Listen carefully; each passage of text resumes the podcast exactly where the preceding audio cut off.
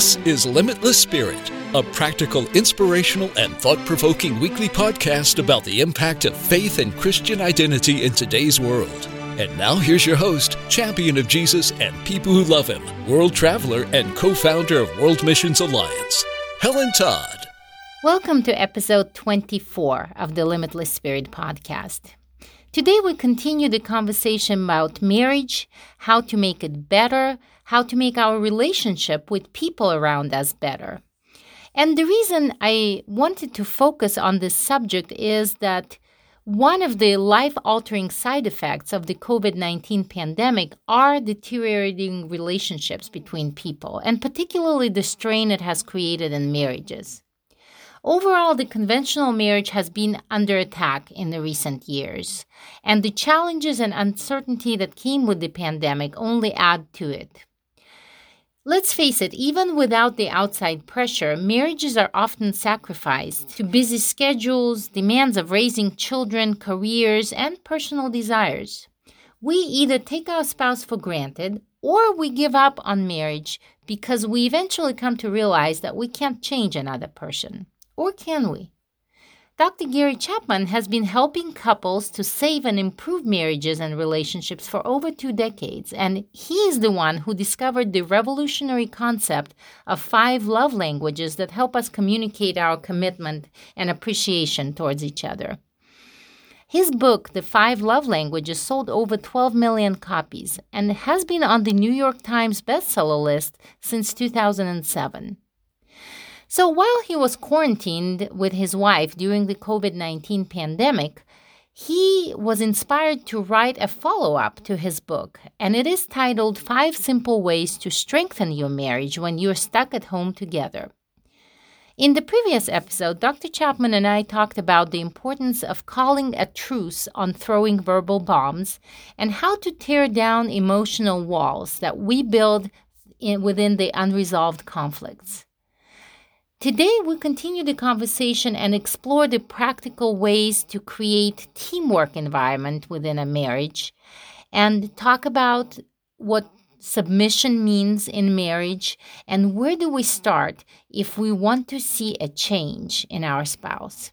This is a theme through your book that normally you hear people say, well, it takes two to make a marriage, takes two to break a marriage. But sometimes there's just one person in marriage that is willing to start doing something. And they say, well, I can't do anything unless the other person participates. And so you uh, really break this perception by saying, start with yourself and you can influence the other spouse. So I love that. I think it's going to be very encouraging to many listeners. Well, um, talking more about the emotional walls, you know, I've been, I read the chapter and I've been thinking about it you know, not every offense is a big deal and you don't don't even bring it up maybe. You know you you felt offended but you don't bring it up but the little things build. So how do we prevent these emotional walls from happening? Because you don't want to bring every little thing up and make a big deal out of it and make the other person apologize. So what is a healthy way to do it well, you know, I think you're right. If it's just a simple little thing, you know, but you realize, you know, you shouldn't have said that. Sometimes just, I'm sorry, honey, I should not have said that, is all that's needed. If it's a huge offense, obviously the apology needs to involve more than that. But but here's the way to approach your spouse. If you have been hurt by something they did or said or something they didn't do or didn't say, rather than criticizing them, what if you said, honey, if something was really bothering me, would this be a good time to share it with you? And and they have a choice. But the fact that you have said that to them, chances are they'll either say, "Well, yeah, this this this would be a good time," or they will say, "Not now, honey. I got to finish this project." But a little later, I, I, I want to hear it. You see, it, it's it's you're, what you're doing is you're asking them if something were bothering you, would they would they like to hear it? Would they be open to hearing it? That's very different from just lashing out and said, Last night when you did so and so and so and so, you don't know how bad you hurt me. Well, that's a bomb that you've thrown at them, condemnation you've thrown at them. But if you take the other approach and, and ask them if they would like to hear if something were bothering you, because maybe you misunderstood what they said. You know, maybe you misunderstood what they did. And they have a chance to say, Well, honey, I'm sorry that that hurt you. You know, that really is not what I thought I said. Maybe I did. If it's what you heard, I guess I did, but that's not what I had in my heart. But I can see how you would be hurt. And, and please forgive me for it. So uh, it's just looking for an easier way to bring up the things that really hurt you in the relationship. If we do this on a regular basis, we keep the door open to dealing with our failures. Now, this may be a loaded question, but do you think women are more likely to overthink the offense or, you know, attribute something to it that is not there or it's not gender specific? You know, I, I don't know that it's gender specific.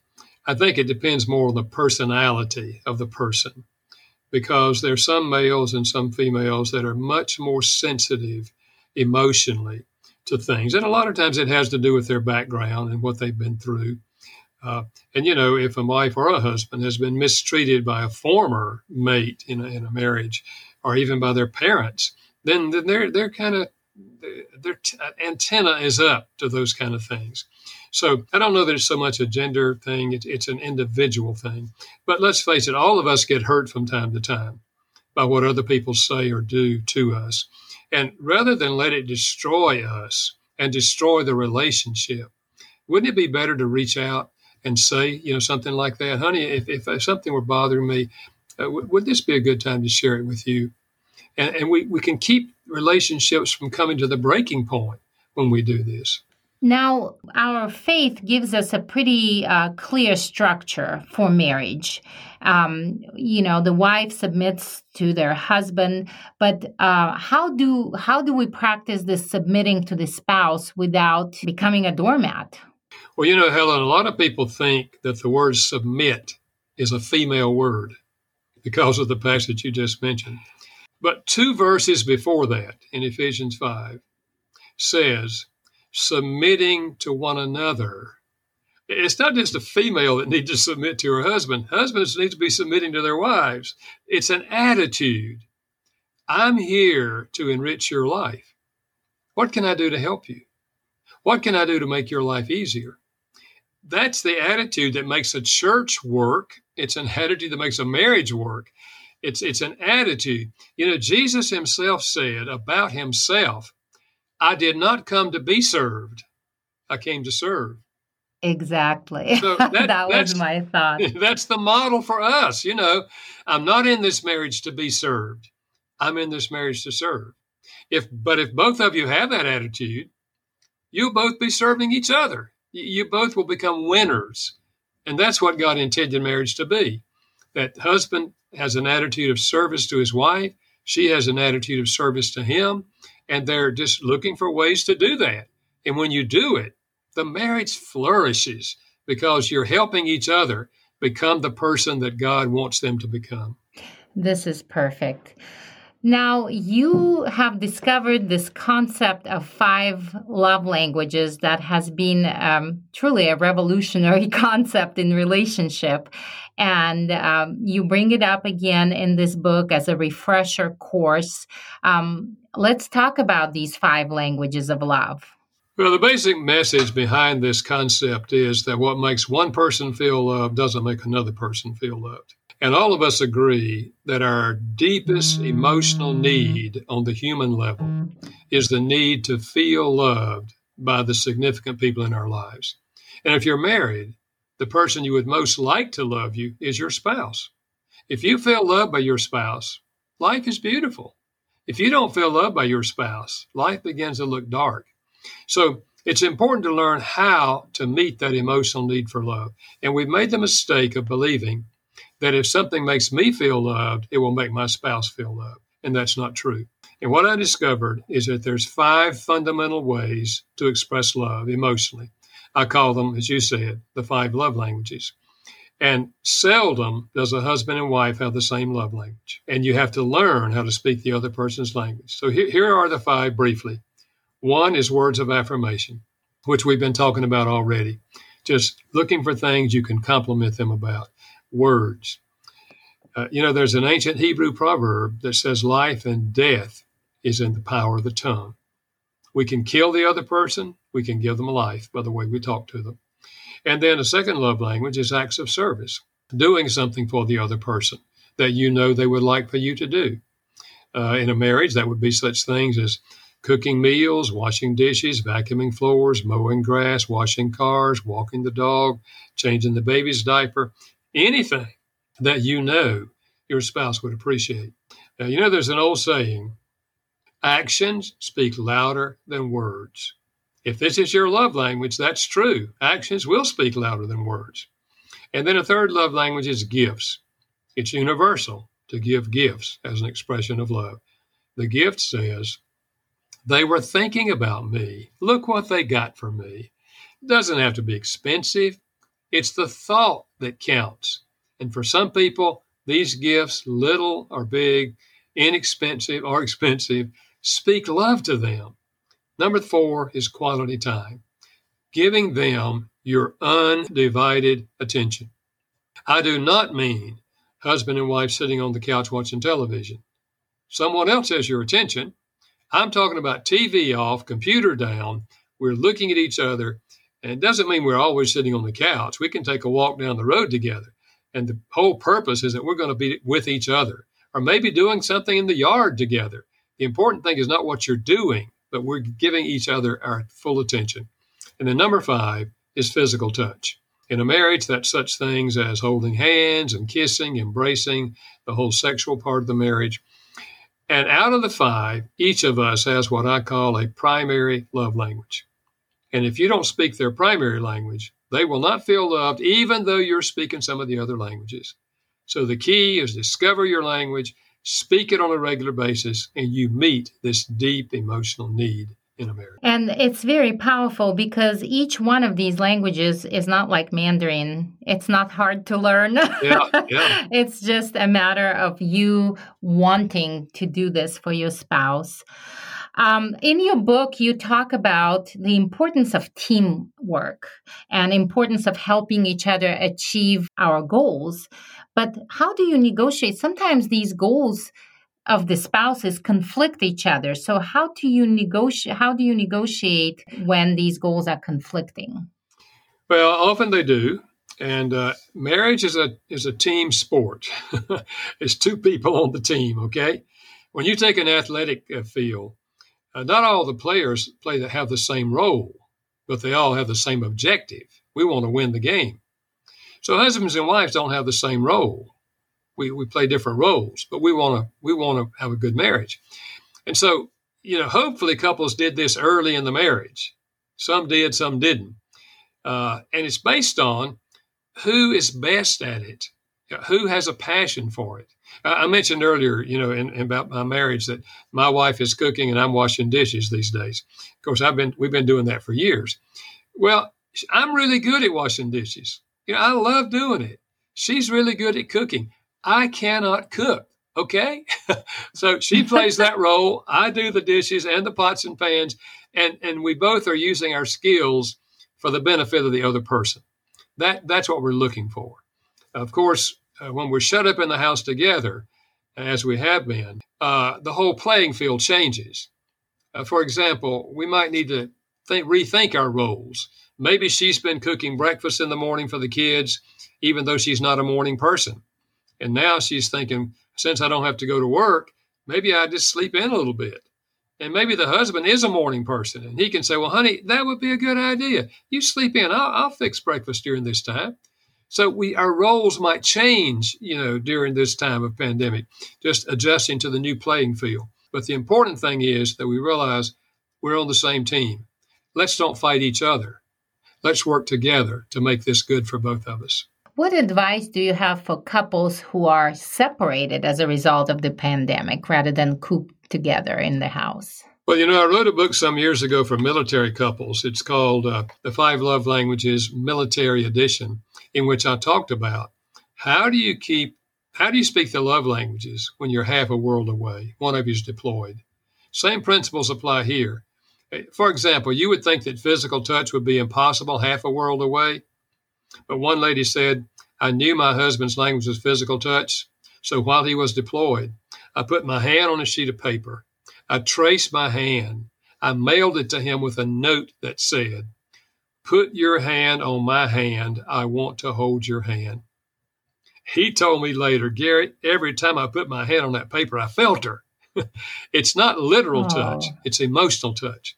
And that's what we're talking about. So, uh, all of these love languages can be spoken when we are apart. And consequently, we keep that the love languages alive. We keep we continue to meet the need of the other person during this time. Another thought I had when I was reading your book that it's not just couples who can benefit from from these five ways of strengthening relationship. We live in a culture of contempt where people um, due to their political disagreements or anything else that is dividing us uh, right now in our country they they have forgotten how to be courteous, how to be polite, how to be respectful towards each other. And do you think these principles that you outline are also applicable in our relationships with people around us? You know, Helen, I really do believe that. I wrote the book obviously for married couples, but I believe these principles apply in any human relationship.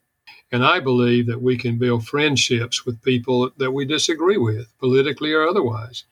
Because as Christians, we value every single person as one who's made in the image of God and therefore very, very valuable. And so, yes, we're going to disagree on a lot of things in life, but we can we can be friends with people, which means a friendship means I'm here to do what I can to help you.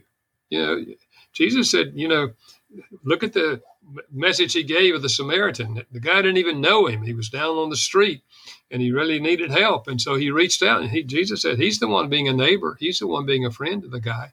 So, yeah, I think uh, these principles will help us build relationships at work, help us build relationships in our the communities where we live, uh, help us in our dating relationships for those who are single. And, and many of these things apply also to our children and helping our children learn how to do these things and prepare for marriage. You said, you know, people decide these things before they get married. How many really do? when we're young and and you know we're dating our future spouse, um, we we don't put priorities on these things. I think this book is also great for the young people who are dating, uh, you know, before they make the decisions about marriage. Um, so I really want to thank you for writing uh, such a valuable resource. If someone wanted to purchase your book, uh, and we'll put a we'll put a link in the show notes to your website, but how can they how can they can they get this book? Well, they can go to fivelovelanguages.com, which will be on your website, the number five, fivelovelanguages.com. They can see more about this book, and uh, they, they, can also order it either there or they can order it on Amazon as well.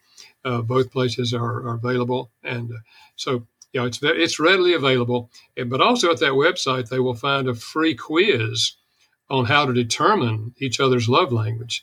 And there's one there for husbands and wives, there's one for single adults, and there's one for teenagers and one for children.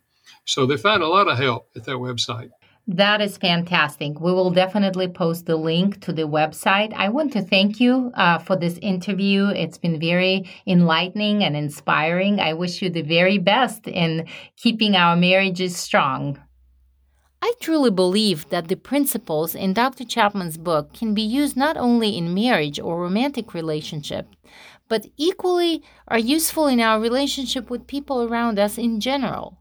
If we want to see a change in someone, first we start with examining ourselves. Is there something I can change in me to become a better person, better friend, or better spouse?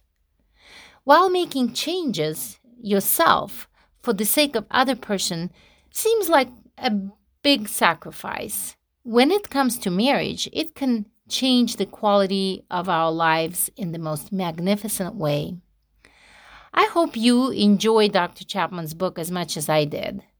Find the link to his website in the show notes or simply go to 5 as in number 5 lovelanguages.com. As always, I thank you for listening to this podcast. I love receiving your emails, your comments, your suggestions.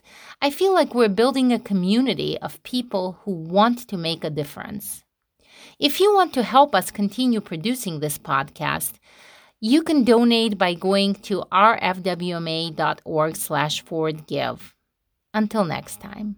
Thanks for listening to Limitless Spirit with Helen Todd, produced by World Missions Alliance. Are you ready to step out of your comfort zone? Do you have a passion to help people and share your faith across the globe? Visit our website, rfwma.org, and get involved in the Great Commission through short term missions. We hope you'll leave a review and check out other episodes. We'll be with you in a week on our next episode of Limitless Spirit.